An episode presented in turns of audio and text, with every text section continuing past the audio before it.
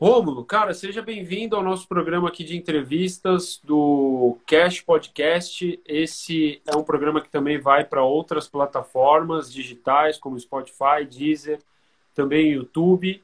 Vai para o nosso Instagram também do Cash Podcast. A gente sempre traz um outlier, uma pessoa fora do comum que é, fala sobre negócio, sobre dinheiro, traz algum ramo que as pessoas não têm tanta familiaridade, como é o ramo de aluguel por temporada. Tem muitas pessoas que não fazem nem ideia de que do que é o Airbnb, que você consegue alugar imóveis através do Airbnb, que você consegue ser um anfitrião, como é o seu caso.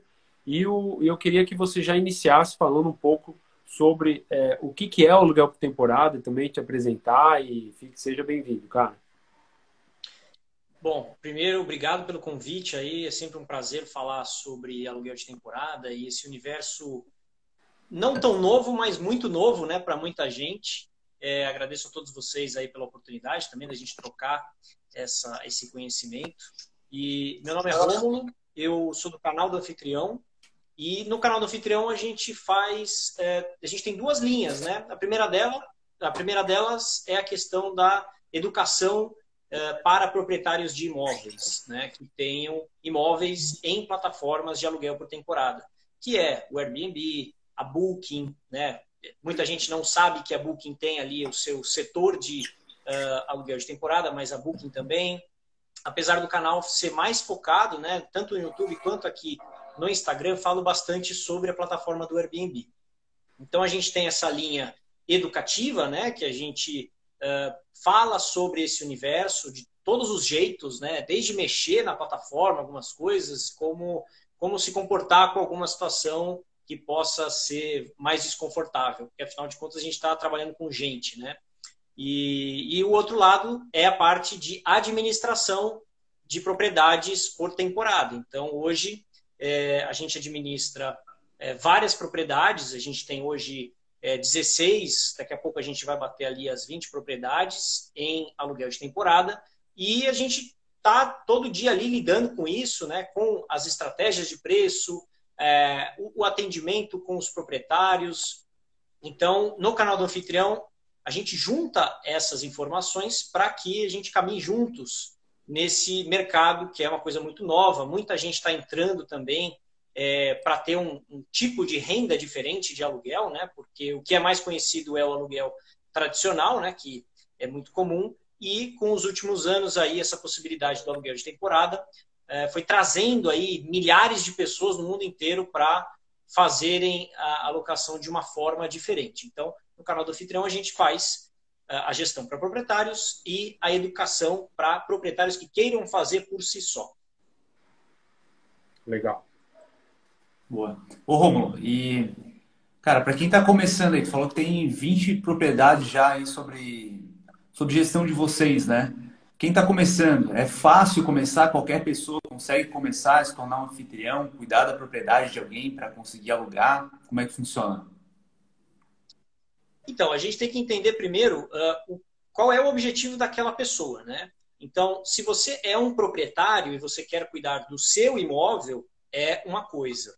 Se você quer ser uma pessoa que vai cuidar para outras pessoas, né, já é uma outra linha é, apesar de ser parecido, né, porque você, quando tem o seu imóvel, você vai tratar da mesma forma que você uh, coloca um imóvel de terceiro, por exemplo. Então, depende muito da linha de negócio que você vai adotar. Tem gente que uh, começa a colocar o imóvel uh, na plataforma ou nas plataformas porque tem ali um imóvel e não quer alugar pelo período de 30 meses tradicional. E aí a própria pessoa, né, o proprietário, ou o filho do proprietário, ou irmão, ou amigo do proprietário, é, começam a experimentar esse tipo de locação, né, que é muito polêmico, inclusive, nesses últimos dias aí a gente viu mais uma. Na verdade, viemos duas polêmicas, né? A questão do STJ e a questão da, da Verônica e do Felipe lá, o surubão de Noronha, surubão do Airbnb, basicamente. Então tem essa linha de negócio, né, que é o proprietário que quer diversificar, porém Foi ele Noronha, vai ter mais trabalho. Não, é uma brincadeira com porque ah. teve o surubão de Noronha que também virou, ah, é verdade, não tem nada a ver com o Airbnb, que foi é um negócio dos globais lá que bombou e tal. Aí eu fiz só uma uma comparação. e é e aí você tem essa linha de negócio dos proprietários e de quem realmente quer se profissionalizar, ou seja, daquela pessoa que quer pegar imóveis de terceiros, por exemplo, e começar a empreender nesse, nesse setor, né? Ou seja, abrir empresa, é, fazer toda uma marca ali, né, de, de temporada, digamos assim, para começar a rodar esse tipo de negócio. Né? Então, são duas linhas que tem tanto modelo de negócio nesse universo. Por exemplo, você tem um modelo de negócio de sublocação.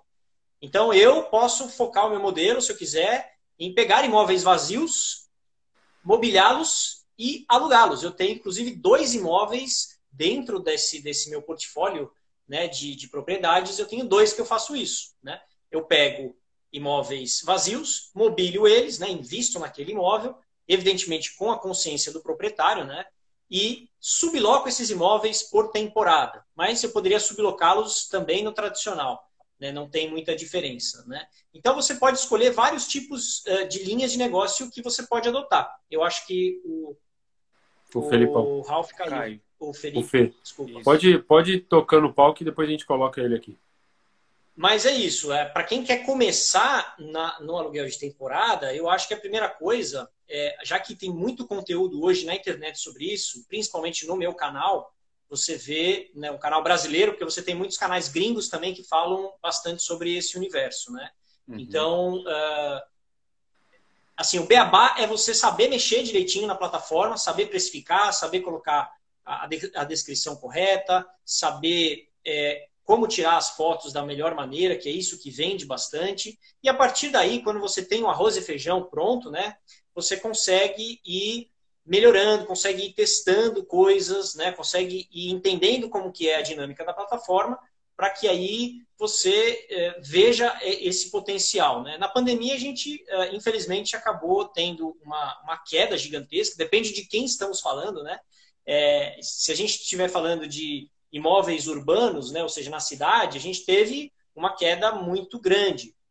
Agora, se você pega casas de campo, casas de praia, você mesmo, Diego, que tem casa de praia, não sei se está percebendo uma procura diferente do que tinha antes, acho que depende muito da onde está, mas se você pega, por exemplo, o litoral mais pertinho aqui da gente de São Paulo, eu sou de São Paulo, é, você tem o Guarujá, você tem Santos, você tem ali Caraguá, São Sebastião, to todas essas praias, quando não estavam com aqueles períodos de lockdown, começaram a ter uma enxurrada de reserva, porque as pessoas ficavam com medo de viajar para longe e viajavam pertinho, né? E não só para o litoral. Muita casa de campo, muita é, chácara, muito sítio, começou a ter uma procura absurda, né? Então aquela pessoa que tinha ali aquela casa que acabou de colocar no Airbnb, Teve gente que fatura é, 20 mil, 25 mil reais em uma chácara, por exemplo, né?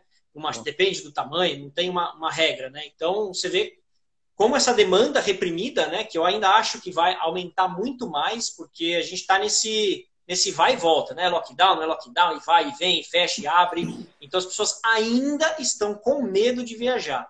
E mesmo que elas estejam com medo de viajar, você vê que muita gente está viajando, né? principalmente para esses lugares mais distantes da, dos centros urbanos. Né? O pessoal está meio que, nesse momento, pelo menos, fugindo da cidade, né? porque já não aguenta mais ficar em home office, dentro de casa, etc. Então é mais fácil você fazer um home office na praia ou um home office é, numa chácara, por exemplo, do que você fazer ali no seu apartamento que né, você já se encheu de saco ali, não aguenta mais ficar ali, você quer um pouquinho de natureza. Então, é um movimento muito interessante que está acontecendo, mas que a, a cidade, eu, é, é, eu acredito né, que isso vai acontecer, é, a cidade vai retomar esse movimento.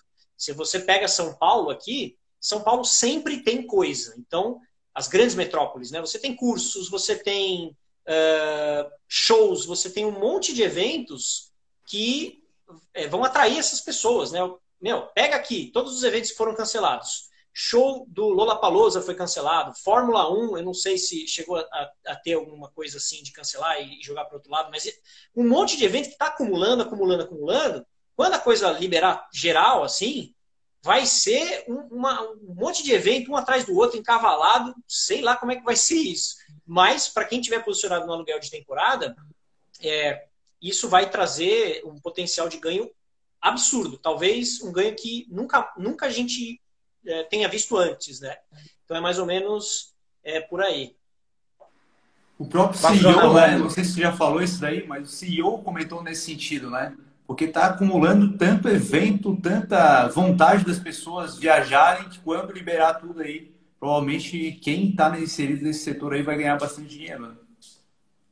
É, o que ele falou não é muito, assim, é, é, não é uma surpresa, porque se você tem, por exemplo, uma queda na, na, na, oferta, vocês que são de investimentos sabem muito melhor dessa questão, quando você tem uma queda na oferta e a demanda, evidentemente, que ela está muito reprimida, está baixa, as pessoas não estão se deslocando, é, a oferta ela vai caindo porque você não tem a demanda para dar aquela recompensa econômica para a galera, né, para quem é anfitrião, quem faz temporada. Agora, quando você tem uma liberação ali do, da economia e a vacina vem e todo mundo fica confiante para viajar, evidentemente que as pessoas vão começar a sair da casinha. Então, toda aquela demanda reprimida que você tinha de viajar, quem é que não quer viajar aqui? Né? Não sei se vocês estão se deslocando para lugares, mas mesmo que se deslocaram, provavelmente não se deslocaram para lugares tão longe. Né? Uhum. Então, é, evidentemente que isso vai aumentar. E aí, quando você tem essa oferta baixa de anúncios, e muita gente procurando, o que, que vai acontecer? O preço vai estourar. Então, essa, essa previsão futurológica aí do, do Brian Chesky, que é o, o, o, chefão lá do Airbnb, ela eu acredito que vai se concretizar em, em pouco tempo. Até porque países que já estão liberando as suas economias por conta da vacina, etc., já estão com uma recuperação do turismo muito forte. Só que como o turismo tem a ver com outras regiões, né? Então, não adianta o Brasil abrir, sendo que o resto do mundo ainda não abriu, né, para as pessoas viajarem. Então, você tem uma demanda menor. Então, quando todo mundo voltar, aí sim eu acho que vai ser um processo ali que talvez nunca tenha sido visto antes no turismo mundial. Assim, vai ser um negócio maluco. Vamos ver, vamos torcer. Vou estar posicionado para isso. Boa. Bacana, Romulo. É, você comentou, né, que esse momento de pandemia, claramente as pessoas acabam tendo menos contato com a parte de viagens, né? Turismo, e essa acabou, com certeza acabou tendo um, um pequeno é, um prejuízo, não digamos prejuízo, mas as, acabou tendo uma rentabilidade menor aí nessa área de aluguéis de imóveis, né? Eu, por exemplo, estou no interior de São Paulo, tenho casa em São Paulo, tenho um apartamento na Praia Grande, inclusive ele, eu consegui alugar ele por imobiliária é, em plena pandemia, isso me salvou bastante, porque senão eu teria uma vacância aí por um longo período, porque a gente não sabe até quando vai continuar essa pandemia aqui no Brasil. Você acha que para que, aquele pequeno, vamos dizer, é, a pessoa que tem um imóvel, é, não que seja uma cidade turística ou uma metrópole, seja rentável esse tipo de, de serviço para ele em questões de sub, sublocação? É, na sublocação a gente tem que uh, saber muito bem o que a gente está fazendo, porque é, é, não adianta você pegar um imóvel com um valor de aluguel, por exemplo, é, muito alto, mas não quer dizer que se for alto é ruim. O que você tem que saber é se vale a pena você pagar o aluguel mais mobília, mais contas, mais uma série de outros uh, custos que se tem, e aí sim você vai tirar ali o seu lucro, né? Então, quando você subloca um imóvel, você vai ter que elencar, bom, vou ter que pagar o aluguel para o proprietário, contas, né, condomínio, luz, telefone, né, internet. Ninguém usa mais telefone em casa, eu nunca vi mais, Sim. eu não uso nada. Então, é, tudo isso tem que ir na ponta do lápis. Então, não adianta você, é, só por ser a sublocação uma possibilidade real de, de ganhar bem, tanto é que eu tenho dois, e que na pandemia estão sofrendo por conta disso, eles já foram imóveis que é, eu tive um faturamento antes da pandemia, assim, é, é, era um milagre. Eu tive 400% de retorno é, frente ao que eu investi nesse, nesses imóveis, né? Então, eu digo que é um milagre porque é uma, um investimento que é quase certo, digamos assim. Só que ele é quase certo para quem sabe o que está fazendo. Não adianta a pessoa se aventurar ali é, sem saber o que, que ela está fazendo, porque ela pode se dar mal. Ou seja, o que, que é o se dar mal? É você alugar, ter um custo maior do que o que você ganha, e aí, no final, ou você empata elas por elas, ou você tem prejuízo, porque no final das contas você vai ter que honrar aquele aluguel ou pagar uma multa né, do aluguel. Só que o problema não é só pagar a multa, né? O problema é que você vai despender ali tempo, vai despender dinheiro para mobiliar aquele imóvel, para preparar aquele imóvel, né? Então, não é uma coisa tão simples, né? E aí o que eu costumo sempre dizer, quem vai sublocar imóvel, no meu caso, quando eu comecei a sublocar o primeiro imóvel, foi exatamente no mesmo prédio que eu já administrava um outro imóvel. Então eu já sabia quanto que eu conseguia faturar naquele mês com um imóvel semelhante. Então eu já, eu já pensei, bom, se eu conseguir um aluguel X e eu tenho faturamento Y, né? Então eu acho que é um bom negócio, né? Porque eu já sei fazer esse negócio e não dependo de outras pessoas, né? Agora a grande jogada é você conseguir alguém, né, um proprietário que é, autorize a sublocação, porque isso por lei você precisa de uma autorização do proprietário para você sublocar, e é até bom que seja feita essa autorização, porque tem gente que pode pegar o imóvel, fazendo a surdina né, ali a sublocação, e se o proprietário descobre, você está ferrado, porque ele pode cancelar o contrato, você pode pagar multa, ele cancela o contrato, e aí você perde todo aquele investimento, perder no sentido de né, aquele tempo que você perde, toda a parte de pensar e tudo mais. Então, é, tem que saber muito bem fazer esse, essa jogada para que você não se lasque, né? Só que quem nunca fez isso antes, realmente vai ter que se arriscar um pouquinho mais. Vai ter que é, tentar achar um aluguel interessante, numa localização interessante, já tem que saber mais ou menos quanto que vai gastar. Mas, como qualquer empreendedor, como qualquer pessoa que tem uma ideia nova, o risco ele está ali.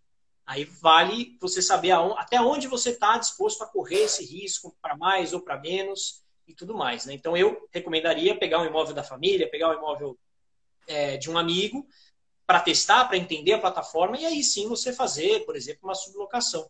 Né? Mas nada impede que você também comece a qualquer momento a fazer esse tipo de coisa. É, eu ia até complementar com isso que você está falando, né? Você, eu já eu tive a oportunidade, gente, de fazer uma live só, só eu e o Rômulo, e eu até me me declarei ali para ele, falando que eu, que eu era um fã mesmo, porque. SP2.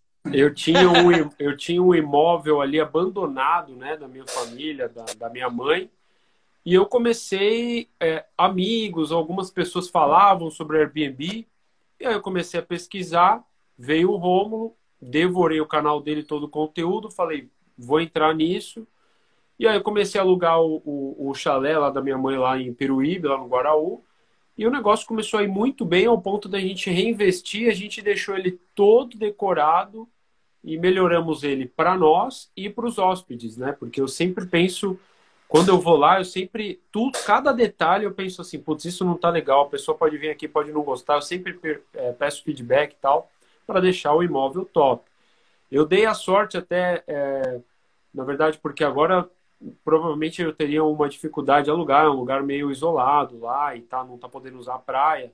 Mas um casal de, de modelos veio falar comigo, super legais, falaram, ah, a gente queria ficar uns seis meses lá e eu acabei fechando um valor mensal e acabou me ajudando bastante, ajudou eles também, que eles estavam procurando algo mais, é, querendo morar perto da praia nesse período, né, que a gente está vivendo, então foi bem legal. E Pessoal, só para situar aqui, porque eu estou vendo que está entrando bastante gente, nós estamos falando sobre imóveis de temporada, é, alugar o seu imóvel, ou você sublocar, alugar o, é, alugar o imóvel e sublocar ele em plataformas como Airbnb, Booking. O Romulo é o entrevistado hoje, ele, ele é especialista nesse tipo de assunto, ele tem o canal do anfitrião, onde ele cria um conteúdo específico disso. Então a gente está falando, dando um overview. Estou vendo muita gente falando sobre STJ, a gente vai falar sobre isso hoje, o Romulo vai falar aqui na live sobre essa decisão importante da STJ, que pode sim prejudicar alguns, é, alguns anfitriões, tá? E sejam todos bem-vindos. E, Romulo, eu ia te fazer a pergunta seguinte. É, você acha que vale a pena, em determinadas ocasiões, alugar para um inquilino, é, ao invés de você colocar em plataformas como o Airbnb, o Booking, que você vai enfiar várias pessoas no seu imóvel. A gente até viu recente esse meme aí da, da, da, mulher que recebeu lá um monte de gente, fizeram um surubão lá na casa dela. E você fica meio que sujeito a isso, né? As pessoas também têm. Eu, eu tenho algumas histórias também para contar de cada, de cada hóspede que foi lá no meu imóvel. Você também deve ter, queria até que você contasse alguma história. Você acha que vale a pena, não vale? É, e, e as histórias que você tem engraçado para contar, porque é cada uma, meu. Assim, é, imóvel é uma coisa que é complicado a gente dizer o que vale ou o que não vale a pena, porque é a mesma coisa que eu perguntar para vocês, por exemplo, vale a pena investir em Petrobras? Você vai falar, depende. Depende é. de muitas coisas, né? É, ou qualquer outro tipo de investimento, fundos imobiliários, né? Então, é, não vou dizer que é a mesma coisa, mas é parecido, porque qual é o seu objetivo quando você compra um imóvel, tá? É, essa é a primeira premissa. Ah, eu vou comprar um imóvel porque eu quero fazer, eu quero ser investidor de imóvel, eu quero comprar e eu quero alugar, né? E aí quem é você na fila do pão nessa questão? No, no ponto de vista de, por exemplo, você comprou o imóvel, mas você não tem tempo de ficar é, fazendo Airbnb, ficar falando com hóspede. Às vezes você é um cara que faz muitas coisas, tem várias, várias, várias fontes de renda ali, você se dedica muito para essa, essas outras fontes de renda, mas como forma de diversificação, você comprou um imóvel que você quer alugar, né? Seja no modelo tradicional, seja no modelo de temporada. Tá? Então, é, quem é esse sujeito que comprou esse imóvel? Né? O que, que ele espera? É claro que todo mundo que investe em alguma coisa quer que aquilo dê o máximo de dinheiro possível. Né? Ninguém compra um imóvel querendo fazer caridade. Né? Ou seja, eu vou comprar um imóvel e ah, eu vou deixar ali, é, se alugar, alugou, se não alugar, não alugou. E o pior é que tem gente, pior não, né? Cada um, cada um. Tem gente que compra imóvel porque uh, por uma questão de reserva de valor, né? É, então, às vezes, nem tem um, um, aluguel ali super atrativo, mas o imóvel, historicamente, é uh, uma reserva de valor. Assim como agora o Bitcoin está sendo um, assim como o ouro já foi também é, pode ser considerado, já foi mais, né, eu digo, e hoje também pode ser considerado uma reserva de valor, porque com a inflação, uh, você, uh, no imóvel, você não perde o imóvel. O tijolo, ele é, é o mesmo, né? Se a inflação subiu ou desceu, o imóvel está ali. Claro que pode valer mais ou pode valer menos, mas você não perde aquele, aquele bem. Então depende muito de quem é que a gente está falando, né? Para o cara que vai fazer aluguel tradicional, respondendo a sua pergunta, com certeza pode valer a pena, até porque tem imóveis que não necessariamente vão desempenhar bem no aluguel de temporada. Existe muito uma falácia sobre o aluguel de temporada que ele dá três vezes o valor de aluguel. Ele pode dar cinco, ele pode dar seis vezes, que nem o exemplo que eu dei de uma chácara né, que deu 20 mil reais. Então, é, é muito é, perigoso a gente colocar numa caixinha né, que o aluguel de temporada é sempre melhor ou sempre mais lucrativo. Quem passou pela pandemia, está passando pela pandemia e tem imóvel de temporada, em algum momento sofreu com isso, ou ainda está sofrendo com isso. Por quê? Você tem os custos do imóvel ali, condomínio, IPTU, contas de internet, etc e você tem uma quebra de demanda, o que, que acontece? Ninguém vai querer alugar. Na, verdade, não é porque ninguém quer alugar, é porque não tem ninguém para alugar. Está todo mundo em casa, não estão viajando, não estão se deslocando e tudo mais. Então, aquela demandinha que tem, pega ali alguns imóveis e aí o preço acaba caindo e vira essa é, loucura que é, é, o aluguel de temporada na pandemia. Né? Muita gente desesperada e tudo mais. Então, depende de quem a gente está falando. O aluguel de temporada pode valer a pena? Com certeza pode valer a pena. Né? Mas qual é o objetivo daquela pessoa? Às vezes a pessoa é, comprou um imóvel e ela quer usar de vez em quando. Inclusive, é, eu tenho um apartamento aqui do lado do, do, do, prédio de onde eu moro, que eu comprei para aluguel de temporada. E eu estou no grupo do pessoal do prédio e tem a maior parte das pessoas são investidores, porque eu tenho um imóvel, eu comprei esse imóvel de 20 metros quadrados, ele é bem pequenininho, é basicamente um quarto de hotel. E alguns proprietários eles vão é, fazer um contrato comigo e eles falaram, né? Interessante, porque eu converso com os meus clientes para entender o porquê. Quem é esse cara? Por que, que ele quer fazer temporada? O que, que ele está esperando? E olha que interessante. Esses dois, que provavelmente vão fechar comigo, eles falaram: Ah, Romulo, eu comprei porque de vez em quando eu vou para São Paulo, eu queria ter um lugar para ficar, mas eu não queria alugar para ninguém, porque eu quero usar de vez em quando e chegar e ficar um tempo com a família, não sei o quê. Então você vê, às vezes, para esse cara, não necessariamente ele quer é, uma mega rentabilidade. É óbvio que se ele puder conciliar as duas coisas, melhor ainda. Mas nesse caso, esses caras compraram muito porque eles querem ter um imóvel em São Paulo e querem usar de vez em quando. Olha que interessante. Então, cada pessoa tem um objetivo diferente. É, se eu não me engano, até na outra live que a gente fez, Diego, eu comentei de um casal de idosos bem velhinhos, eles têm lá 80 e poucos anos, e eles saem comprando imóvel. Saem comprando imóvel porque gosta de imóvel, é uma coisa incrível e eles não alugam nenhum. Eles não alugam. Ficam lá pagando condomínio, tendo prejuízo, mas qual é a cabeça deles? Ah, a gente compra imóvel porque a gente quer deixar para os nossos filhos, para os nossos netos e porque a gente gosta de viajar. São os velhinhos lá que adoram viajar. Então eles vão para a cidade que tem o imóvel A, vão para a cidade que tem o imóvel B, mas eles não alugam, porque eles querem ter esse luxo. Como eles têm essa grana, né, eles têm uma boa condição financeira, então para eles não tem problema nenhum ficar bancando ali o condomínio, etc., porque vale a pena. Né? É aquela uhum. velha história do valer a pena ou não, né? Igual uhum. o carro, né? A gente fala, vale a pena ter carro ou não vale a pena ter carro? Pô, se você é um cara muito rico e vai ter um Celta, porra, mesmo que você tenha prejuízo ali, fique pagando né, combustível, manutenção, você não liga. Você não liga. Isso é bom para você, porque você vai para lá, vai para cá, não quer fazer Uber, não quer nada disso, né? Então, é muito maluco isso. Exatamente. Eu tenho alguma pergunta que eu deixei de responder, que você perguntou e eu não Não, ah, eu ia te perguntar aquele né? caso, é o caso que você tenha com algum hóspede seu aí que foi engraçado, alguma coisa meio bizarra.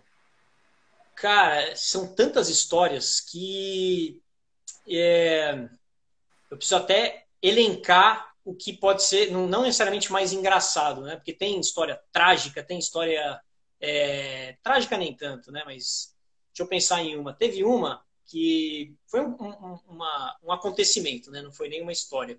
E quando a gente chegou no imóvel, é, o imóvel ele é no 18º andar, então ele é bem alto, e tem uma janela para a rua, né? E a gente chegou lá, tinha meia melancia no parapeito da janela. Meia melancia no parapeito. Né? Quem é que faz isso? Com uma colher, assim. Ou seja, bater um vento ali, aquele, aquela melancia ia cair na cabeça de alguém, lá embaixo, né? Sabe-se lá o que, que ia acontecer. Então você vê, é, são histórias, são coisas que acontecem só na temporada, né? Quem faz aluguel tradicional também tem as, as suas histórias, né? Eu recentemente fui visitar um, um imóvel é, que está alugado há 40 anos para uma mesma pessoa, mas isso não tem nada a ver comigo, é um outro imóvel. E estava todo detonado o imóvel, todo detonado, mas a inquilina já estava há 40 anos nesse imóvel, né? Olha que loucura, né? Um inquilino há 40 anos no imóvel, que estado que você entregou aquele imóvel e que estado que ele está, né? Não deve ter nem vistoria esse, esse imóvel de entrada. Então, tem várias histórias. Tem a história de um cara que a gente encontrou uma, uma ripa de madeira, duas ripas de madeira, e do, do lado da janela, né? falei, rapaz, mas o que, que é isso, né? Ripa de madeira, né? Quem é que viaja com isso? Vou botar na mala duas ripas de madeira e vou viajar. E aí eu uh, fui perguntar para o hóspede, né? Às vezes ele usa isso, né? Se ele trouxe, né? Talvez ele tenha esquecido. E ele falou: Não, Romulo, aqui é o seguinte, eu, eu sou sonâmbulo. Então, eu, eu, geralmente, quando eu viajo, eu levo essas ripas de madeira para travar as janelas, porque a janela era grande e eu costumo levar essas ripas para evitar que eu me jogue da janela. Uau! Olha Caraca, que coisa maluca. Eu até fiquei com vergonha dele. De perguntar, né? coisa muito útil, muito íntima dele, né? Porque ele travava, ele usava ali as ripinhas de madeira e ele não conseguia, de fato, abrir a janela. Então, é, pela experiência dele, ele tinha receio de se jogar da janela sem querer, ou de cair, alguma coisa assim. Né? E aí eu falei, caramba, né? Até que ponto né, a gente vai conhecer de fato a pessoa ali nas entranhas, né? E a pessoa falou, né? O, o rapaz falou para mim, não, é por causa disso, tal. Eu fiquei sem graça, mas eu entendi. Né? E a madeira acabou ficando lá. Então, quem é sonâmbulo já tem as madeiras ali prontas para que você não se jogue tá na janela. preparado. é. Cara, e essa decisão aí, né? Quer falar, Fê? Pois não, é, só né? a, as tuas histórias estão até bem leves, cara. O meu tio ele tem um sítio que é voltado para retiro espiritual. Aí ele aluga lá para eventos de igreja e tal. Aí os jovens alugaram lá o sítio lá e explicaram para eles, né? Ó, aqui a gente não usa, não usa drogas, não usa álcool e tal. Os caras fizeram uma festa rave lá, cara. Destruíram tudo lá, deixaram as panelas todas amassadas. É, e, cara, é, é loucura, né? Você me lembrou, você falou agora de histórias pesadas, né? Falando que essas estão até leves. Você me lembrou uma agora de. Você falou de drogas, né? Nesse, mandei, mandei. Nessa rede. Eu lembrei de uma que. Essa acho que foi a mais pesada, digamos assim, que uh, foi muito estranho o que aconteceu, mas depois tudo se encaixou. A gente uh, foi uh, resolver alguma coisa em um dos imóveis, é, na verdade, desculpa, é, faz tanto tempo que eu estou puxando na memória. É, a gente chegou no prédio e o síndico me ligou falando assim, Rômulo, a porta do seu apartamento está aberta. E o apartamento está todo revirado. Eita. Eu falei, ué, mas como assim? Não, parece que a polícia veio aí, parece que aconteceu alguma coisa, não sei se assaltaram, não sei o que aconteceu, mas seu apartamento está todo revirado. Eu falei, nossa, e agora, né? É, era o que é o que todo mundo teme, né? Ou seja, ser roubado ou, sei lá, tacarem fogo no, no apartamento. E eu falei, bom, ok, vou entrar em contato com o hóspede, né? Com a pessoa que alugou esse apartamento. E eu tentava ligar, eu mandava mensagem, não respondia. Nem o tiquezinho do WhatsApp é, chegava. Né? Saía, ele saía, mas não dava nem o tique que ele recebeu. Falei, não é possível. Né? O que, que aconteceu? Fui lá no prédio, na verdade a, já tinha gente lá da minha equipe, porque estava perto em outro imóvel. Eu falei, passa lá para ver o que, que, aconteceu. Será que roubaram alguma coisa?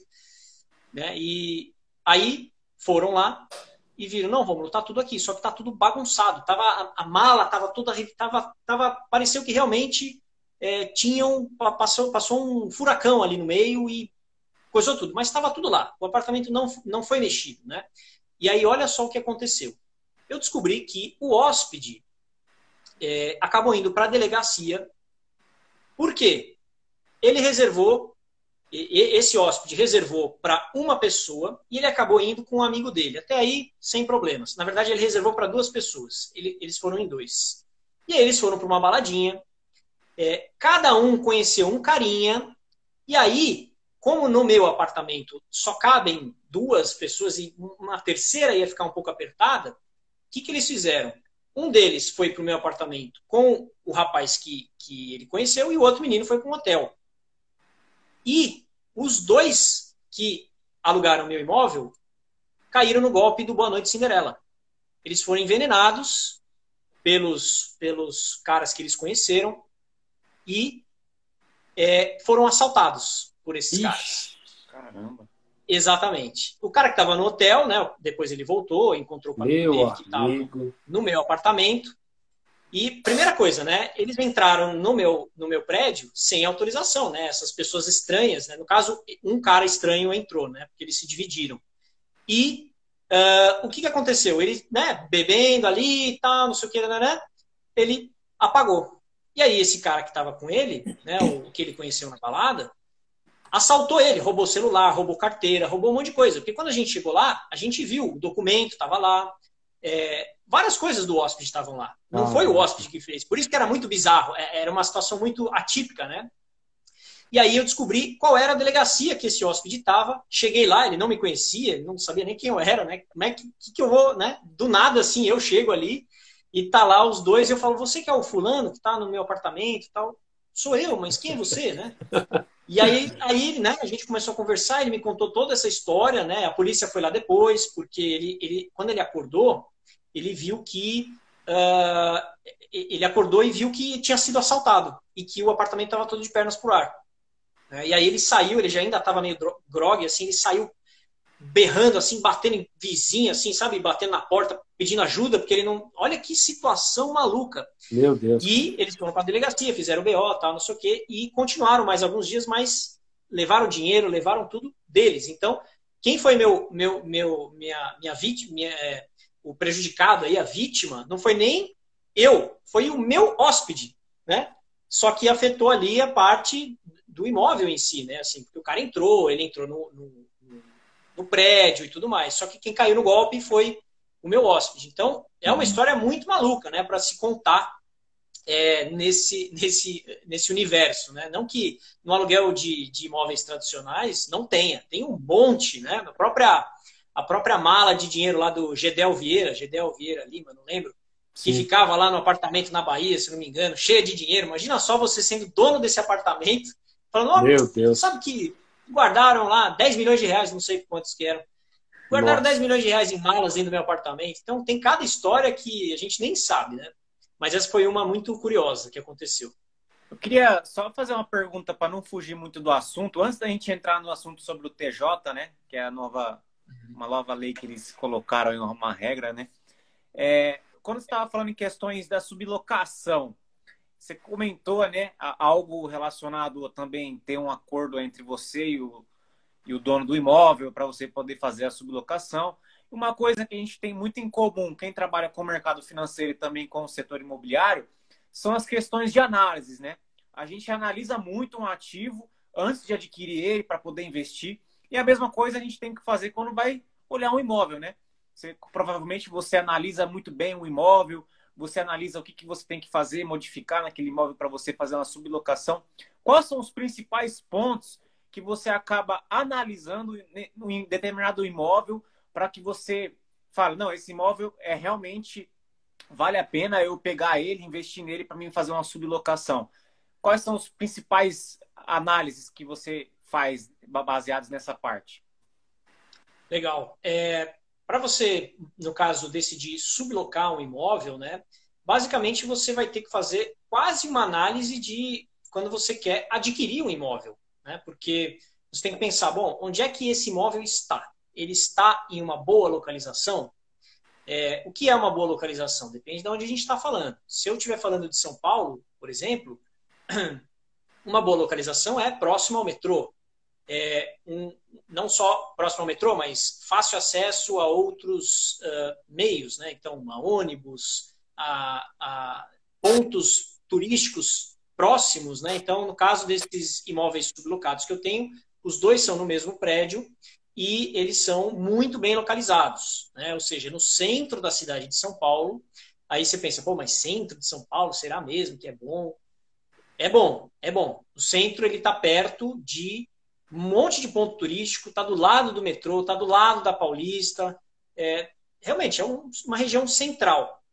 Talvez as regiões centrais, elas dificilmente sejam regiões ruins em qualquer lugar, porque você está, de fato, ali no centro da cidade. Né? Então, esse é um ponto, a localização. Né? Quando você vai comprar um imóvel, né, ou até analisar um fundo imobiliário, você não vai querer é, ser cotista de um fundo que tem um imóvel numa localização que não tem absolutamente nada a ver né, com Sim. aquela região. Né? E aí, por exemplo, falando de São Paulo, né, tem muita gente aqui que está acompanhando que não é de São Paulo, mas qualquer pessoa em qualquer cidade sabe que tem bairros mais procurados e bairros menos procurados. Né? Não adianta, por exemplo, eu pegar um imóvel sublocado em Itaquera, por exemplo. Não que seja ruim, mas talvez o meu risco vai ser maior porque Itaquera, que é onde fica o Itaquerão lá, por exemplo, tem uma demanda muito específica daquela região. Né? Coisa que, por exemplo, quem vem para São Paulo fazer as coisas na região metropolitana de São Paulo, vai querer ficar, mesmo que for, for fazer alguma coisa um pouco mais distante, vai querer ficar bem localizado. Por quê? Às vezes o cara vem para um evento, ele vai lá no evento, faz o que ele tem que fazer, depois ele quer conhecer a Praça da, a, a Praça da República, depois ele quer conhecer a Paulista, ele quer passar no Teatro Municipal, então, muita gente que vem a, a, trabalho acaba fazendo um mix das duas coisas, né? Trabalho e turismo. Então, esse é o ponto mais importante, né? De você analisar um imóvel, seja para comprar, seja para sublocar. E aí você também precisa saber quais os atrativos que esse imóvel tem que pode aumentar o valor percebido de quem vai alugar, de quem vai fazer ali a, a reserva né, daquele imóvel. Então, aí é uma, um trabalho mais interno digamos assim. Fora o valor do aluguel também, né? Não adianta eu pegar um imóvel super bem localizado, super tudo de bom, e ele ser um, ele ter um valor de aluguel ali mensal muito alto, porque aí me mata. Então é, é achar essa alquimia entre as duas coisas para conseguir tomar a decisão. E aí uma vez que você toma essa decisão, bom, achei um preço de locação que me parece razoável, baseado no que eu acredito que eu consiga, e aí você pode fazer uma pesquisa no próprio Airbnb para saber naquela região quanto que mais ou menos as pessoas estão cobrando de diária, e aí você faz uma, uma estimativa, né? Por isso que depende muito do gestor, né? Ou seja, é, quem é que está administrando aquela propriedade? Será que a pessoa que está fazendo isso sabe o que está fazendo? Ela pode cobrar mais, pode cobrar menos. Ela pode saber se aquele valor realmente é real ou se é um, um valor mais ou menos aproximado. Né? Então, a partir daí você consegue ter uma visão mais geral da coisa, tomar essa decisão. E aí, na parte de dentro, que você precisa caprichar. Você vai precisar investir dinheiro ali dentro. Não quer dizer que você tenha que investir muito dinheiro, depende muito de cada pessoa. Mas você tem que preparar um ambiente que seja confortável, um ambiente que seja fotogênico, principalmente, né? Ou seja, você vai ver aquela imagem do apartamento e falar: caramba, que incrível esse lugar. Por isso que é tão importante você fazer foto bonita, né? A mesma coisa se você colocar a foto no seu perfil aqui do Instagram, toda escura, o pessoal não vê você direito, cheio de é, é, é, é sombra na cara, um monte de coisa que vai e fala, nossa, né, estranho esse, esse cara aqui, né? Esse perfil. Acho que eu nem, não sei, não vou levar muito a sério, não. E aí, quando você tem um produto legal, né, uma, um imóvel bacana, isso chama muita atenção. E aí você consegue é, buscar por melhores reservas, por reservas mais caras, e aí você realmente consegue uh, faturar muito bem com esse imóvel de sublocação. Tem inclusive um parceiro meu que tem uma empresa que faz a mesma coisa que eu, e ele trabalhou é, focado em sublocação. Ele sublocou 30 imóveis, pra você ter ideia.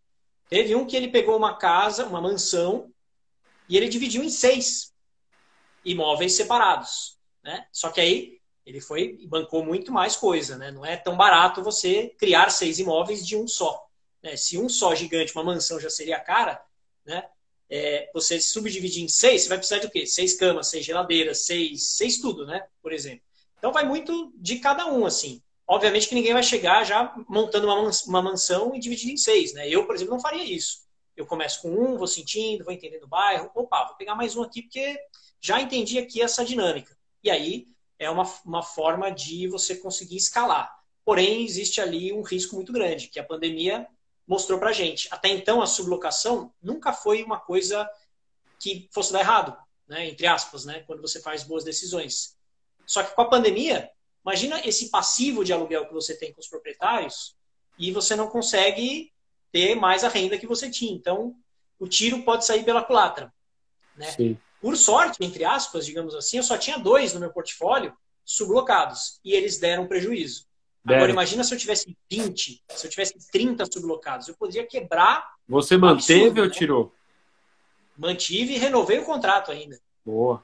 Mesmo no prejuízo, porque eu ainda mantive, eu, eu, gosto da estratégia, gosto dos resultados, já me deu, como falei, mais de 400% de retorno. Então não tem problema, pelo menos por enquanto, né? Porque eu achei que a pandemia fosse durar menos, né? Todo mundo achou isso. Então é aquela coisa, estou esperando voltar, não estou no prejuízo com esses imóveis sublocados, mas também não estou ganhando como eu estava ganhando antes da pandemia, né? Mas eu tenho a esperança de que as coisas vão voltar e eu estou segurando né? porque são bons imóveis, é aquela velha história, né? Quando a ação da bolsa cai, se você acredita naquela ação, você vai comprar mais, né? Exato. Então, a mesma coisa que eu fiz com o imóvel. Eu acredito muito nesses imóveis, então eu mantive mesmo que eu esteja, digamos assim, tirando menos ou não conseguindo tanto quanto já consegui. Ô, Romulo, eu vi que, meu, a galera aqui tá frenética nas perguntas. Galera, eu pretendo finalizar a live é, 9h30, 9h35, máximo 9h40, porque senão o Instagram ele bloqueia a gente aqui. É, a live é muito, tá muito boa. Eu queria que você entrasse no tema da STJ. Só quero comentar que teve uma pessoa aqui que comentou que, que vai é, quer alugar um barco, né? É, colocar o seu barco ali à disposição para o Airbnb é, dar uma reformada. Eu vi uma outra pessoa que parece que comprou um container. Eu, esse final de semana, vou me hospedar num, num trailer. Na verdade, eu não vou me hospedar num trailer, mas é um complexo que tem vários trailers e eles têm lá uma parte lá que tem alguns quartos. Eu vou ficar é, com a minha família lá e vou tirar várias fotos, que é um lugar bem bonito. É lá em Campos do Jordão. E também já estou vendo de ficar um final de semana também numa Casa da Árvore, lá no Campos do Jordão, um lugar bem legal aqui de São Paulo, que faz bastante frio, lembra até alguns países da Europa. Aqui Campos do Jordão é bem legal, aqui perto de São Paulo. E esse tipo de imóvel também tá, tá dando bastante certo, né? Barco. É, assisti até um documentário no Netflix, cara, de, de Airbnb, uns Airbnb maluco. A galera que aluga, tipo, uns lugares assim, totalmente é, diferentões, assim, né? Eu acho que vale a pena também a pessoa ter esse olhar, se a pessoa quer investir para algo diferente do comum, né? É, mas, voltando aqui, né? Porque muita gente está tá pedindo aqui esse, esse, tipo de pergunta. Essa decisão do STJ, o que, que você acha sobre essa decisão? Qual o impacto que isso pode ter? E, e, e, a quem pode prejudicar, né? Quem já tem um imóvel tem que quem já tem imóveis sublocados ou quem já tem um imóvel tem que ir lá perguntar para o síndico, não pergunta nada, faz o quê? Como é que vai, vai ser daqui para frente com relação a isso? Tá, vamos lá. Essa questão do STJ realmente mexeu com o pessoal, né? O pessoal ficou preocupado, ficou todo ali, inclusive até pela mídia, da forma com que a mídia colocou essa, esse, essa manchete, né? STJ decide que condomínios podem proibir a locação pelo Airbnb. Foi assim que a maior parte das matérias que eu li uh, manchetaram esse conteúdo. Mas existe um, uma, uma pegadinha aí, porque, na verdade, não foi uma decisão erga omnes. O que é uma decisão erga omnes? É aquela decisão que vale para todos. Ou seja, uma vez que um processo é, esteja ali no STJ, por exemplo, e eles falam, não, a partir de agora, com essa decisão, vale para todos os lugares. Não. Foi uma decisão pontual naquele processo, daquela proprietária, daquele condomínio e em uma situação muito específica. O que, que aconteceu? Essa uh, proprietária, o que, que ela fazia? Ela tinha um imóvel é, dentro daquele prédio e ela alugava quartos. Tá? Ela morava dentro do imóvel, alugava ali um quarto, o outro quarto e tudo, e tudo bem. Depois, o que, ela fez? Ela mudou, ela saiu e ela manteve aquele apartamento alugando os quartos para pessoas diferentes. Que, qual foi a, a, a acusação ali, a preocupação do condomínio? O condomínio falou, pô, ela está fazendo daquele imóvel, né, de dois ou três quartos, coisa assim, ela está tendo uma rotatividade com quartos. Ela não está alugando o apartamento inteiro. Então, o condomínio uh, ficou preocupado com essa rotatividade e entrou com um processo para que ela parasse de fazer esse tipo de locação. Agora a gente tem alguns pontos, né? Uh, se você for pegar uma república de estudantes, por exemplo, na verdade é a mesma coisa. A diferença é que você, naturalmente, por fazer aluguel de temporada, por exemplo, você vai ter pessoas que vão ficar três dias, dois dias, um dia, cinco dias, dez dias, e de fato você vai ter uma rotatividade de pessoas maior do que um, uma república. Só que aí que tá, né? E aí quem tá na República também pode chamar muita gente ali, pode ter uma rotatividade de pessoas também, enfim. Mas o ponto é que o condomínio se sentiu ali é, é, afetado por isso e processou essa proprietária. E na decisão do STJ, eles entenderam que essa decisão é, e essa prática da, da, proprietária não condizia com o aluguel de temporada. E por ah. isso que eles decidiram, não, ó, você não pode fazer isso, a não ser que na convenção do condomínio esteja previsto que é, é, é, é, é possível fazer. Só que é aquela coisa, você tem o direito da propriedade, você tem a alocação de temporada já também por lei, então, quando o STJ entende isso, qual que é a repercussão que isso pode trazer?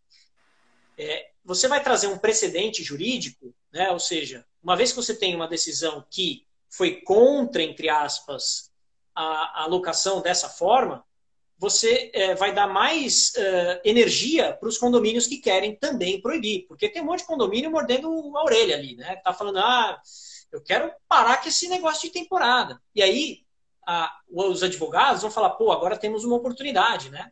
Porque a gente tem uma instância superior, o STJ, legislando, é, julgando, na verdade, é, um fato do Airbnb, né? Só que as pessoas estão confundindo isso. Inclusive, os próprios condomínios podem confundir isso e lá com o pé no peito falar, não, aqui agora já teve uma decisão no STJ que pode colocar na convenção do condomínio que não, que não pode, que pode proibir e tal. E vamos fazer. Né? Pode ser que isso aconteça. Então, o que isso afeta você como proprietário, por exemplo? Afeta que se você está num, num prédio que já existe uma, aquela rusguinha do síndico, já existe né, aquela, aquele problema, a chance do cara criar mais confiança, de processar você para parar, para proibir qualquer coisa desse tipo, pode ser maior porque já gerou ali uma conversa, um entendimento diferente, né? É, mesmo que isso esteja previsto ali na questão da, da, da, do direito à propriedade, na Constituição, né? Ou na lei do inquilinato, que é a alocação de temporada, né? Só que eles entenderam que a mulher estava transformando, a proprietária, estava transformando o apartamento num hostel, né? Então, esse foi o entendimento, que você descaracteriza a, a questão uh, residencial, que é o que está previsto na lei, e você está fazendo algo comercial. Agora, se de fato foi entendido da maneira certa, por ser comercial, aí também já é questionável, porque comercial, ao meu ver, é quando você coloca uma clínica de um dentista dentro de um prédio residencial. As pessoas, ainda que elas estivessem morando por quatro, cinco dias, dez dias que seja, elas estão morando por um período curto de tempo. Né? E aí confunde muito essa coisa da hospedagem, né? não vou me hospedar, porque aí já é outra lei, é a lei do turismo. Então, conflita muito essa, essa situação. Então, essa, essa decisão do STJ, ela confundiu muita gente. O pessoal ficou desesperado, achando que, meu Deus, agora estou ferrado e tudo mais. Né? Agora, quem tem imóvel em lugares que, até na convenção do condomínio, já autoriza, entre aspas, né, ou seja, já prevê na convenção do condomínio esse tipo de atividade, é muito difícil, é, se não impossível você mudar, até porque para você mudar uma convenção de condomínio, você precisa, dependendo do condomínio, de dois terços ali de todos os moradores, proprietários, ou até unanimidade. Ou seja, você precisa ali de 100% de todo mundo falando eu quero mudar a convenção de condomínio. Ou seja, é praticamente impossível. Né? Então essa foi a confusão aí que, que deu com o STJ e que sacudiu aí esse, esse mercado de aluguel de temporada. E ainda cabe recurso, inclusive. Você, né, dependendo da parte, né, se a proprietária quiser ainda entrar com recurso e recorrer e tudo mais, ela pode fazer ainda também. Show. Pessoal, vocês querem fazer mais alguma pergunta? É, a gente já vai aqui para as dúvidas. Muito, né? Não, pô, é muito legal, cara, para esclarecer, porque. Tem algumas perguntas ali, né? Tem algumas perguntas aqui, Romulo, mas é, são muitas, quiser, cara. Se quiser ler algumas perguntas aí, Felipe. Ó, o Só Casas ali perguntou como que poderia ser feita uma base sobre se compensa ou não fazer o investimento. Como é que tu costuma é... fazer aí para ver se vale a pena o investimento que tu faz ali num aluguel aí? Mas num aluguel de sublocação, numa compra de imóvel, acho que eu vou tentar para ver o retorno, né? Pelo que eu entendi, quer saber se o retorno é... quanto tempo que demora para ter o retorno, algo nesse sentido, talvez. Então, se você comprar um imóvel para alugar, o retorno ele depende muito de quanto que você vai uh, ter de renda com isso. Se você comprar um imóvel de 100 mil e você tem um valor de mil reais de aluguel, aí você faz a conta ali, é, não sei exatamente quanto que dá, acho que 10 anos, talvez, não sei exatamente, para você recuperar esse investimento. Né? Então, é, não é um investimento que você retorna rápido. É como se fosse o PL, né, o preço-lucro do imóvel aplicado, é, das ações né? aplicado ao imóvel. É a mesma coisa. Né? Eu não sei se, como tem muita gente do, do público de vocês, vai entender o que é o PL, mas o meu público aqui não sei se tem esse conhecimento, que é basicamente quanto que você pagou e quanto que, no imóvel, né, naquele ativo, e quanto que você está ganhando de dividendos, né, ou seja, de rendimentos ali de aluguel. E qual é o prazo que você vai precisar receber este aluguel é, para que você pague o investimento inicial. Então depende muito. Se você financia o imóvel, aí vai ser um prazo muito maior. Se você paga à vista, é um prazo, em tese, menor. Aí você tem que considerar a vacância, a ocupação, um monte de coisa. Né? Não vou me aprofundar para a gente conseguir até, de repente, ler mais perguntas aí, que a gente tem pouquinho tempo, né? É, tem pouquinho tempo. cinco minutos. Ah, boa noite a todos. Minha pergunta para o Romo, esse gancho do House, é, esse aqui você já, já foi. Quando já existe um contrato por imobiliária há alguns anos e começa a sublocar, como proceder? Então o cara já já, já tem um contrato ali com a imobiliária, mas ele quer sublocar mas deixa eu tentar entender. Ele é o proprietário, ele tem um contrato com a imobiliária. Pelo que eu entendi, Talvez... a pessoa alugou um imóvel para ela. É... Pela imobiliária e ela é, quer Para ela utilizar, tá. mas aí ela quer sublocar, né? Mas não avisou perfeito, nada para o inquilino nem para o imobiliário. Perfeito, entendi. É, então, é, das duas, uma. Ou ela se arrisca e faz na surdina, se ela ficar com medo de pedir autorização, só que é aquela velha história que eu falei. Se você faz esse tipo de coisa, você está passível de uma quebra contratual com multa, inclusive. Né? É, ou você tenta falar, olha, eu quero fazer isso, fazer assado, porque aí vai muito de você saber conduzir essa situação, depende com quem você está falando. Né? Você está falando com a imobiliária, está falando com o proprietário, talvez se você falar com o proprietário, vá, ele vai entender melhor, enfim. Mas o correto, pela lei, a lei fala, você só pode sublocar um imóvel com a autorização expressamente escrita, permitindo que você faça isso. Expressamente escrito significa que pode ser um e-mail, pode ser, enfim, qualquer autorização que legitime ali o dono do imóvel, é, permitindo que você faça isso. Ou, se você, no meu caso, como eu subloquei os imóveis, eu deixei claramente no, no contrato que era permitido sublocar para qualquer pessoa, independente de plataforma, independente de tudo que é coisa, é, para que realmente eu tivesse ali muito claro que eu pudesse fazer essa sublocação e que o proprietário soubesse o que, que, eu, o que eu estou fazendo. Né? Porque se você omite essa informação, é um grande problema. Você pode dormir no travesseiro ali preocupado. Já teve até gente que mandou mensagem no direct para mim falando: Rômulo, aconteceu comigo. Eu comecei a sublocar o imóvel, o proprietário descobriu, eu falei para ele, não, mas eu, eu te dou mais uma grana, eu te pago uma porcentagem. O cara não quis. O cara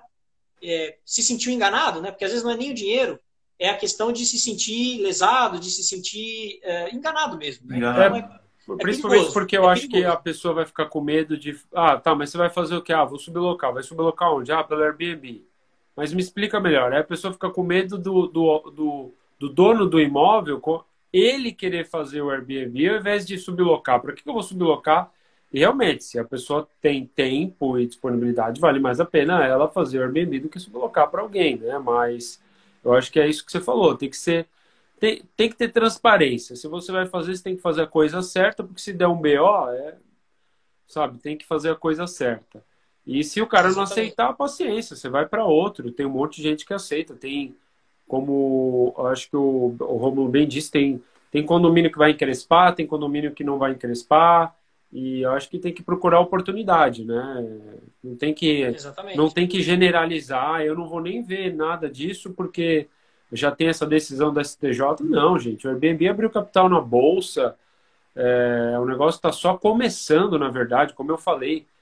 Eu vou ficar hospedado num lugar que tem trailer, depois eu vou numa casa de árvore, tem barco para você se hospedar. O Airbnb ele democratizou a hospedagem das, de todas as pessoas do mundo, em qualquer lugar do mundo e em qualquer é, tipo de, de ambiente que você queira estar. Você quer estar num barco no meio do oceano, você quer estar num trailer, você quer estar pendurado, sei lá, qualquer coisa, né? Eu acho que essa, essa democracia mesmo da gente poder se hospedar em qualquer lugar, ela é maravilhosa, cara. Eu, eu na minha opinião, acho que uma... só vai crescer o Booking também ajudou a crescer muito, né? O, o esse mercado imobiliário, na questões de locação, né?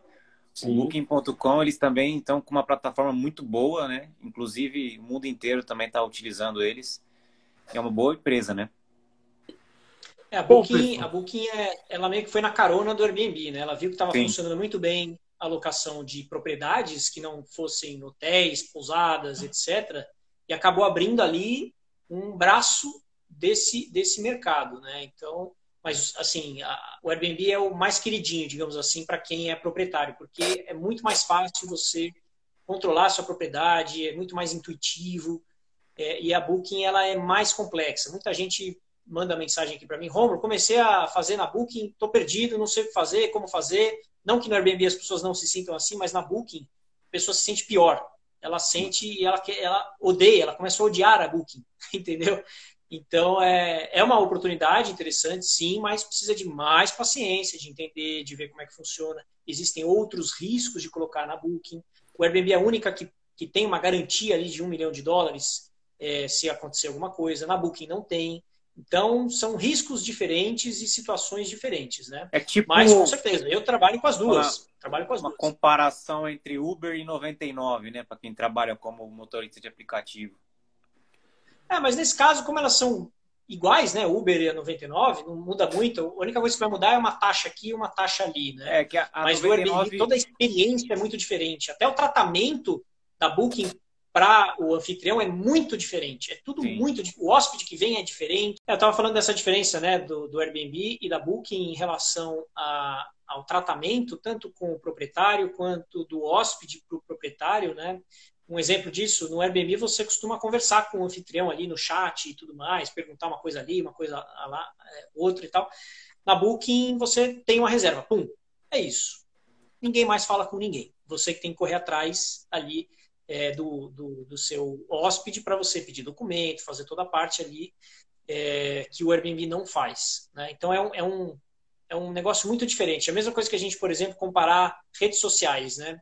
O LinkedIn é muito diferente do Facebook, que é muito diferente do Twitter, que é muito diferente do Instagram. Então, para cada mercado, né, para cada plataforma, você tem que se vestir diferente, digamos assim, né? No LinkedIn você não vai botar uma foto com você fazendo assim, né? Você não vai fazer isso. Talvez no Facebook, talvez no Instagram, mas no LinkedIn não. Então, na, na Booking é a mesma coisa. Eu, eu vejo a Booking como uma plataforma mais séria, digamos assim, mais formal, mais certinha, e o Airbnb mais descolada, mais aquela coisa humana e tudo mais. Né? Então, depende muito. Mas as duas plataformas são muito boas, só é uma questão de você querer trabalhar e saber que existem as diferenças entre as duas. Porque muita gente que vai do Airbnb para Booking acha que é a mesma coisa. Ah, não estou conseguindo fazer isso, não estou conseguindo fazer aquilo. Mas são empresas diferentes, são pensamentos diferentes, são contextos diferentes, até origens diferentes. Cada uma trabalha num nicho. Só que, eventualmente, elas se juntaram ali no, do ponto de vista de que elas têm o mesmo produto, digamos assim, só que distribuído de formas diferentes, né? Eu ia até é, fazer o jabá aqui do, do Rômulo, que eu sei que ele vai lançar um curso em breve, né, sobre todo esse conhecimento dele dentro de, de várias plataformas. Então eu sei que ele tem até um sistema que chama Owner, né? Owner Pro, Owner que é para gestão financeira de proprietários de imóveis. Exatamente. E o Romulo ele vai é, quer falar mais sobre esse curso, Romulo? Fica à vontade, cara, porque eu sei que você vai lançar ele em breve, pode ser que interesse muita gente, ou o nosso público, o seu público também. É, eu, eu, recebo muita gente uh, me pedindo dicas das mais básicas às mais, digamos assim, avançadas, ou até dicas de como que eu lido com uma situação A ou uma situação B, né? Então vai do técnico ao intelecto, digamos, né? E muita gente também que acaba de começar a, a, anunciar na plataforma e que tem uma certa preguiça de buscar e, fuçar e de ir atrás e tudo mais, né? Mas não só isso, né? Eu não, eu não queria fazer um, um, conteúdo, um curso que fosse falando, ah, aqui você aperta esse botão, aqui você aperta aquele botão, né? Igual vocês que têm conteúdos de investimento, é muito fácil você ensinar. Aqui você compra uma ação, aqui você compra isso, aqui você vende, aqui você faz aquilo. Não que não seja importante, né? Mas é uma peça de, de um quebra-cabeça gigante. É. Exatamente. Então a ideia do curso é falar é, de legislação, como é que é a legislação da temporada, como que é a parte de investimento imobiliário, como que é o mercado imobiliário, como que é a economia também. Tem um módulo que eu vou falar um pouquinho sobre a questão econômica, né? Quem tem imóvel tem que saber disso. Né? Vale a pena você ter um imóvel? Vale a pena você vender e colocar em outro ativo? Então, tudo isso é, também a parte de mexer no software, né? Eu, tenho, eu brinco que eu tenho cinco pilares, né? Que é precificação, ou seja, você saber precificar o seu imóvel, quanto é que eu vou cobrar nesse imóvel, como é que eu descubro o quanto eu cobro nesse imóvel, é, a questão da, da, gestão, né? Eu preciso gerir aquele negócio. O imóvel é um pequeno negócio. Como é que eu vou lucrar com esse negócio? Eu preciso saber gerir as minhas contas, né? Preciso saber colocar um, um, um, uma, um enxoval interessante, saber fazer uma operação que faça sentido e que não seja cara.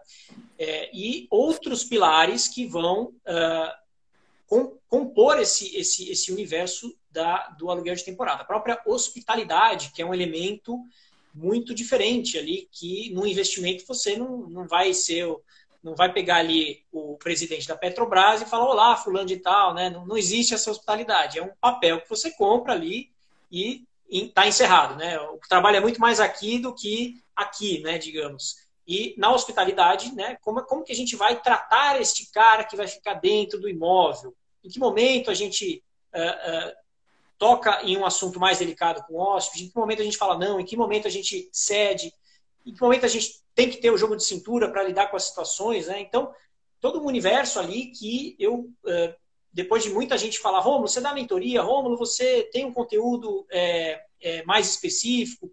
No meu próprio canal do YouTube tem muito conteúdo gratuito que a pessoa pode começar é, é aprender dali. Ela não precisa fazer o curso para aprender a fazer é, alocação de temporada mas o curso vai abrir outros horizontes, né? outras é, questões do mercado de locação de temporada. Então, em breve, é, acredito que no próximo mês, talvez, não sei, é, a gente já lance esse curso, esse conteúdo que vai ajudar bastante gente aí nesse mercado.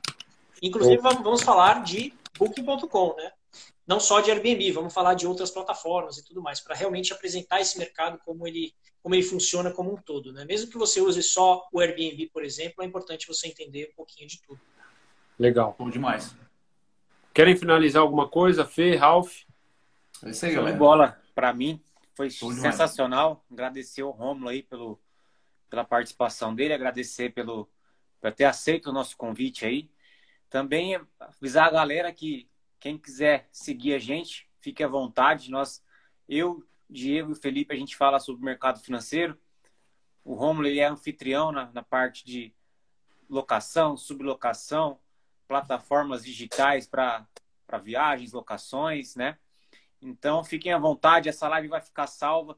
Também convido todos vocês para participarem das nossas redes sociais, é, plataformas de streaming, Spotify, Deezer, arroba Cash Podcast, também o nosso Instagram aqui. Quem quiser seguir a gente, fica à vontade, estamos sempre à disposição. E agradecer a presença de todos vocês. É isso aí. Tamo junto, Romulo. Muito obrigado, cara, por ter aceito o convite aí. Eu acho que é, o nosso público ele é um público que é, se interessa por dinheiro, por negócios, investimentos, mercado financeiro. É uma coisa que as pessoas precisam aprender a lidar com a grana e trazer um assunto tão interessante que é no ramo imobiliário, né? Não existe só o aluguel tradicional, não existe só comprar e vender um imóvel, comprar e vender. Existe o aluguel por temporada, é rentável, né? E, e, e, pessoas como você deixam isso claro, então é muito top trazer esse assunto também para o nosso público. E então, obrigado aí, cara, por ter trazido para o Cash Podcast. Com certeza vai agregar muito valor aí para a nossa audiência, para a galera que segue, acompanha a gente. Obrigado mais uma vez, viu?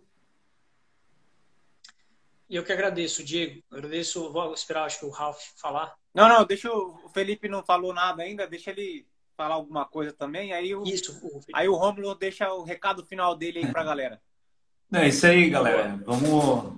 Segue todo mundo aí, porque é importante a gente diversificar os nossos investimentos, né? Não só na parte de investimentos em ações, que é o que a gente fala aqui, ações fundos imobiliários, investimentos exterior também, né? Investir também na parte da renda, como é que a gente pode ganhar dinheiro com o aluguel aí, que o Romulo ensina muito bem aí. Eu fiquei extremamente curioso aí com o curso dele. Né? Eu queria até falar com ele ali depois e estou bastante interessado para ver esse curso dele. Pode mandar bala aí, Romulo.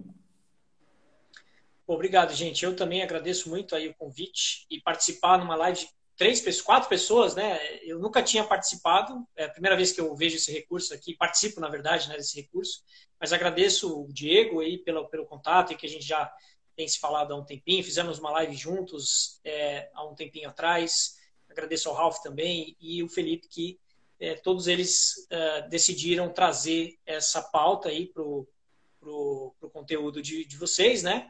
E eu agradeço muito, estou sempre aberto a conversar, criar outros conteúdos aí, fazer lives. Eu gosto bastante desse universo, então é sempre um prazer enorme falar sobre esse mercado de aluguel de temporada. Obrigado aí mais uma vez a todos vocês e quem também assistiu, né? Quem teve a paciência de ficar até o final acompanhar. e tudo mais, né? Não sei se a live vai ficar aquela primeira que a gente fez, que é onde está a maior parte das É, eu coisas. já, eu já salva, salvei né? essa daqui também, depois eu vou salvar. Mas agradeço aí a todo mundo pela oportunidade de falar um pouquinho sobre esse mercado. Obrigado mais uma vez.